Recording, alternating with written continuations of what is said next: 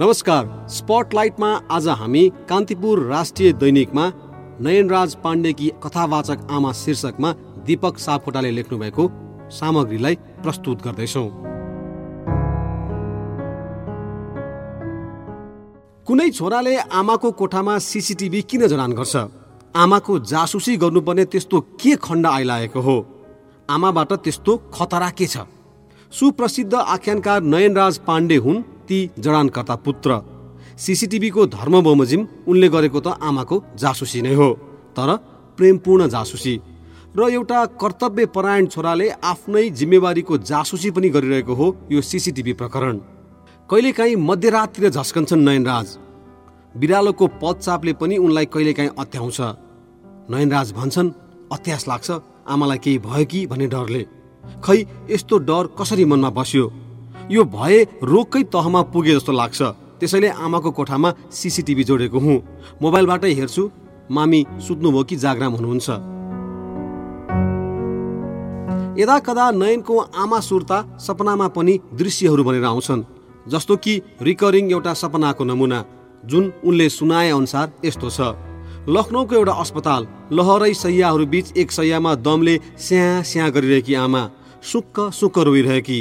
क्लान्त र बेचैन कलेटी परेका ओठ अस्त व्यस्त कपाल मरुभूमि जस्तो सुक्खा अनुहार अनि औषधिको चर्को हरक र मृत्यु डर तनाव निरीहतामा अस्पतालको कुनामा घुँडाबीच मुन्टो घुसारेको गति स्फूर्ति हराएको गलेको एक बिरामी कुरुवा बाहिर रफ्तारमा कुदिरहेको लामो रेलको एक नासे आवाज।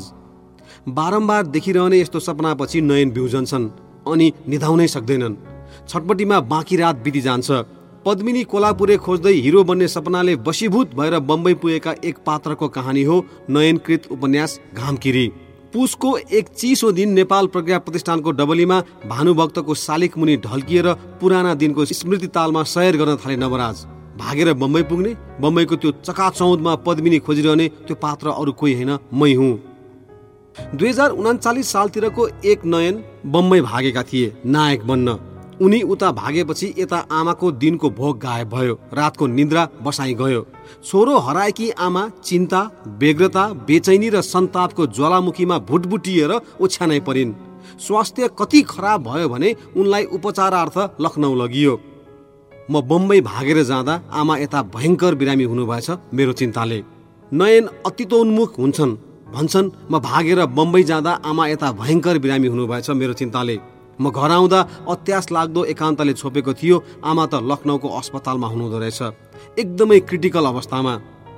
म घर फिरेको खबरले आमालाई सन्चो हुँदै गयो। आमा त्यस बेला गर्भवती पनि हुनुहुँदो रहेछ पछि बच्चा खेर गयो। आमाहरूलाई पात्र बनाएर कैयौँ आख्यान लेखिसकेका लेखकले आफूभित्र गुम्साइराखेका आमा कथाहरूको ससानो सङ्गालो हो यो आलेख। उनकी आमा भगवती पाण्डे छयासीको कथा हो। पाँच छ वर्षका थिए राजु। उनलाई लाग्यो आमा कतै जाँदै हुनुहुन्छ आफूलाई छाडेर।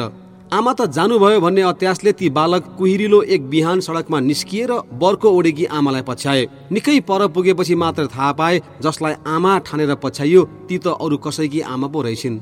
पछ्याउने त्यो सानो राजु अरू कोही नभई आजका लेखक नयनराज पाण्डे थिए। नयन ती दिनतिर टोलाउँछन्। आमा कतै जाँदा म कहालिएर रोएका बाल्यकालका दृश्य सम्झन्छु आज पनि। आमाको हात समातेर कतै जान नपाउँदा या आमासित दुई चार घन्टाको साथ छुट्दा पनि म कहालिन्थेँ। फेरि एक रात आमा गएको सपना आयो पटक पटक आयो। बिहान उनी ती सपना मुठीमा बन्द गर्थे फेरि औँला खुल्थे र सपना खुला औँलाका कापबाट कपुर जस्तै बिलाइ जान्थे यसो भनिरहँदा नयनका आँखा रसिला बने। आमाले छाडेर जाँदै हुनुहुन्छ भन्ने त्यो अत्यास सम्झेर अहिले पनि मुटुको ढुकढुकी बढ्छ। आजकल सोची बस्छन् समयले अब त आमालाई बालक झै बनायो जस्तो सेक्सपियरले उहिले भनेका थिए मानिस पुनः एकपटक बालक बन्छ दाँतविहीन आँखाविहीन स्वादविहीन दोस्रो बाल्यकालमा पुग्छ।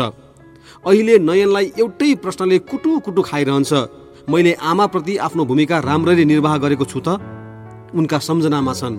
आमाले कतैबाट सुनेर चोलोमा सिउरिएको सुर्के थैलीमा जतनले लुकाएर राखेका लोककथा जसलाई नेपालगञ्जका छिप्पिएका पुसमाका कठ्याङ्ग्रिँदा रातका प्रहर प्रहरमा आमा मनमोहक ढङ्गले सुनाउँथिन्। कहिले ओछ्यान छेउको भित्तामा ढेपिएर कहिले अँगेना वरपर उत्सुक नयन र दिदीहरू सुनि बस्थे। आमा सुनाउँथिन् शिशिर बसन्तको कथा सुनकेसरी मैयाको कथा कथै कथा। एका देशमा एक बडा प्रतापी राजा थिए। उनका शिशिर बसन्त नाम गरेका दुई राजकुमार थिए। आमाको देहान्तपछि शिशिर बसन्तको कडा सङ्घर्ष करुणामय बिछोड र दाजुभाइको सुखद मिलन। यस्तरी सन्तुलित लय र चालमा आमा कथा सुनाउँथिन्। काल्पनिक लोककथाका ती अदृश्य शिशिर बसन्त नयनका नयनमा जीवित हुन्थे। सोच्थे ती साँच्चैका मान्छे हुन् मेरा साथी हुन्। उनको बाल समाजका अति महत्वपूर्ण कथा थिए ती। नयन भन्छन्। आमाले सुनाएका तिनै तिलस्मी कथाले नै मलाई लेख्न प्रेरित गर्यो।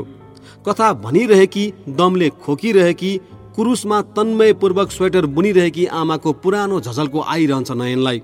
यस्ता अगणित याद छन्।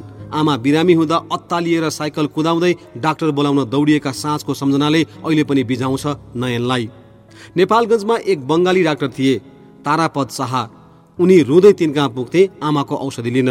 डाक्टर रिक्सामा आउँथे उपचार गरेर फर्कन्थे। आमा भगवती देवीले विख्यात आख्यानकार छोराको उपन्यास सल्लीपीर खुब घत मानेर पढिन्। उपन्यासले याक र पेमाको कथा भन्छ। पेमालाई सधैँ लाग्थ्यो किताबमा भूत बसेको हुन्छ र यसले मती बिगार्छ। त्यसैले पेमा छोरा फुर्वालाई सधैँ अक्षरको निकटताबाट जोगाउन चाहन्थे। फुर्वाले चट्टानहरूमा पवित्र बुद्ध मन्त्र लेखेको देखेपछि पेमामा गम्भीर परिवर्तन आउँछ। ऊ भन्छे मेरा बुबाले पढ्ने गरेका अक्षरहरू भूत थिएनन् ती त सुकिला मन्त्रहरू थिए। त्यसपछि छोराका लागि पेमाको किताब खोज्ने यात्रा भन्छ। उपन्यासले।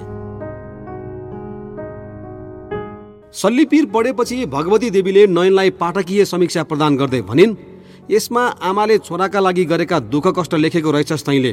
त्यो मन पर्यो बुझिस्? जगतको कल्याण हुने धार्मिक कथा पनि लेख्नु। सत्र अठार वर्षको छँदा नयनराजका कथा छापिन्थे गोर्खापत्रमा उनी दङ्ग परेर आमालाई देखाउँथे आमा खुसी हुन्थिन्। संसारभरको साहित्यमा आमा सार्वभौम कन्टेन्ट हो।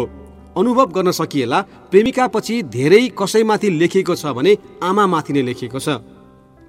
बडे बडेदेखि छोटे मोटे हस्तीदेखि सिकारुसम्मका कवि लेखकले आमाबारे केही त लेखेकै छन् लेखेकै हुन्छन्। कसै कसैले त आमाका नाममा भावुकताको खोलै पनि बगाएका हुन्छन्। नयनले पनि आमा गाथा खुबै लेखेका छन् उलारदेखि जिएरासम्मै लुमा इलैयाकी आमा उलारमा द्रौपदीकी आमा सल्लिपिरमा फुर्वाकी आमा घामकिरीमा झन जताततै आमा। जिएराका त हरेक कथामा आमाहरू सम्मानित र परिवर्तनकामी व्यक्तित्वका रूपमा आएका छन्। उबड खाबड र सङ्घर्षले भरिएकी भगवती देवीको चौरासी पूजा सकिएपछि उनमा अझै ऊर्जा थपिएको छ। उन्नाइस सय पन्चानब्बे सालमा काठमाडौँको कमल पोखरीमा जन्मिएकी हुन् उनी। पिता असाध्यै रिसाहा दुर्वासा नै सम्झाउने र परिवारप्रतिको दायित्व पुरै बिर्सिएका।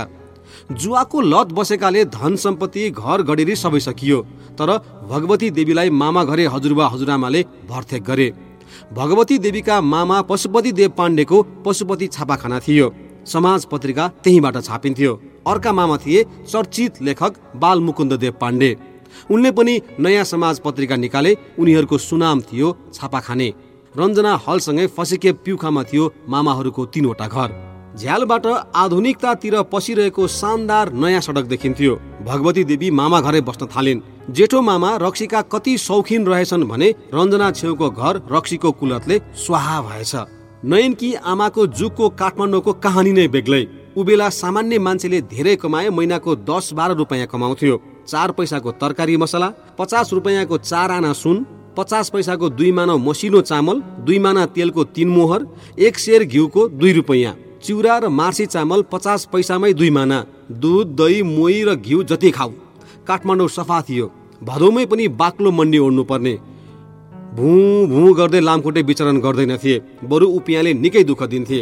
सडकमा बस गुड्दैनथे बानेश्वर ठुलो खेत थियो जहाँ ज्यापुहरू मुला काउली उमार्थे। काठमाडौँ भन्नु हनुमान ढोका मात्रै। किनमेल थलो असन इन्द्रचोक। बागबजारको मान्छे नयाँ सडक जानु परे भन्थ्यो काठमाडौँ पुगेर आउँछु। नयन लेखक बन्नुमा आमाका मामा र उनका सानाबा उत्तम कुँवरको भरपुर योगदान छ। भगवती देवी बेला बेला भन्छन् पनि त त मेरो मामातिर गइस् ठिकै गरिस्। मामाहरूले उनलाई कन्या मन्दिर हाई स्कुल भर्ना गरिदिए। शिक्षक थिए तारानाथ शर्मा कृष्णचन्द्र सिंह प्रधानहरू। उनले दुई हजार सोह्र सालमा एसएलसी पास गरिन् उमेर थियो बिस एक्काइस वर्ष। सत्र सालमा भगवती देवीको बिहे भयो डिलीराज पाण्डेसँग। बिहेपछि पढाइ रोकियो। सल्यानका डिलीराज पढे लेखेका थिए गोर्खापत्रका सुब्बा। सूचना विभागको अधिकृत पनि भए पछि हेडमास्टर भए सल्यान र नेपालगञ्जमा। बिहेपछि सल्यान नेपालगञ्ज पुगेकी भगवती देवीलाई त्यहाँको बसाई सकसपूर्ण भयो।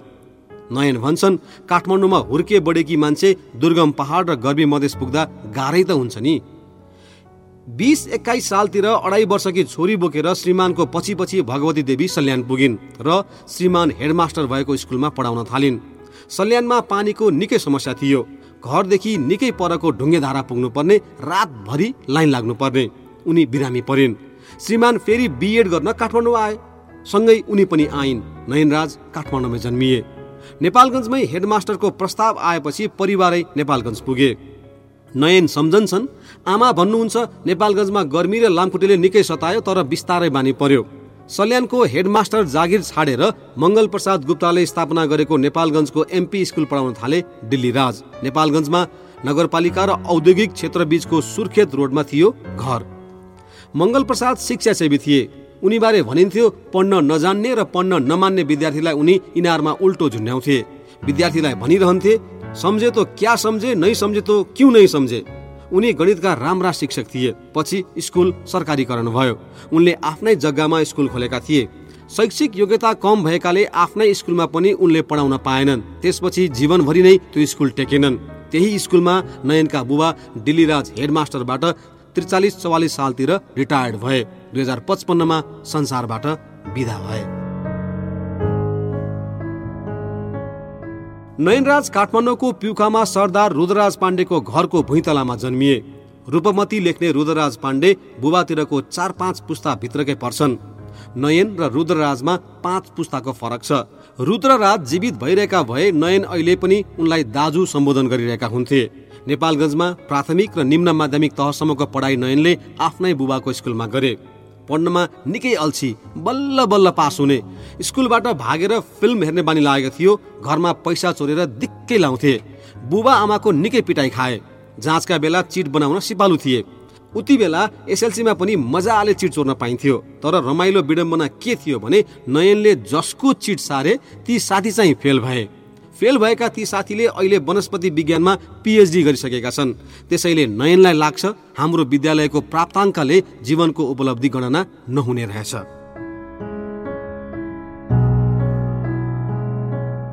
सिनेमा हेर्ने लत बजारका चाट रावडी र जिलेबी खाने बानी त्यसका लागि पकेट खर्च अपर्याप्त हुन्थ्यो। त्यसैले नयन बुबाको खल्तीबाट यदा कदा रकम उडाउँथे समातिन्थे सजाय पनि पाउँथे तर चेत्दैनथे एकपटक नयन घरको केही किलो तोरी पोको पारेर बेच्न निस्किएकै बेला आमाले देखिन्। उनले त्यति बेला पिटाई त खाएनन् तर रङ्गी हात समातिएपछि नयनलाई ग्लानी भएको थियो। उनको अन्तिम चोरी त्यही थियो। नयन हुर्किए अत्याउने गर्मी र मुटु कमाउने शीतलहरको सहर नेपालगञ्जमा। घुर्मैलो स्मृतिमा छँदैछ त्यो सहरको बासना र स्वाद। मुसाफिर खाना एकलैनी महेन्द्र पार्क सदर लाइन मस्तिष्कमा आउने जाने गरिरहन्छन् कबाब दोकानका कबाब हलवाईको राबडी जिलेबी बुनिया इमर्ती कालाजामुन रसभरिको बास्ना अहिले आइरहेको हो झै लाग्छ। ठेलामा बेचिदिने देशी घिउ र मगमग बास्ना आउने चाटको सम्झनाले उनलाई अहिले पनि लोभ्याउँछ। नयन र उनका दिदीहरू दुब्ला पातला थिए। नेपालगञ्ज सरेपछि कुखुराको अन्डा खान दिए मोटाउलान भनेर श्रीमानलाई थाहै नदिई भगवती देवीले घरमा काम गर्ने एकजनालाई ठेक्का दिएकी थिइन्। स्कुलबाट फर्कँदा एक एकवटा अम्लेट खुवाउने। श्रीमान घरमा कुखुरा र अन्डा भित्राउन दिँदैनथे घरमा लसुन प्याज पनि चल्दैन थियो। नयनराजले लामो समयसम्म आमाले बुनेकै स्वेटर लगाए। बुन्ने कला र पाक कलामा आमा सिपालु थिइन्। नयन स्मृतितिर पस्छन् सेतो रङमा कौडाको बुट्टा भएको आमाले बुनेको मेरो त्यो प्रिय स्वेटर कहिले बिर्सन्न? कुरुसले आमाले स्वेटर बुनिरहेको त्यो दृश्यले अहिले पनि नोस्टाल्जिक बनाउँछ। दुई छोरा दुई छोरीकी आमा भगवती देवी ठ्याम्मै कान सुन्दिनन् तर देश विदेशका राजनीतिक घटनाक्रम र खबरबारे सधैँ अपडेट हुन्छन्।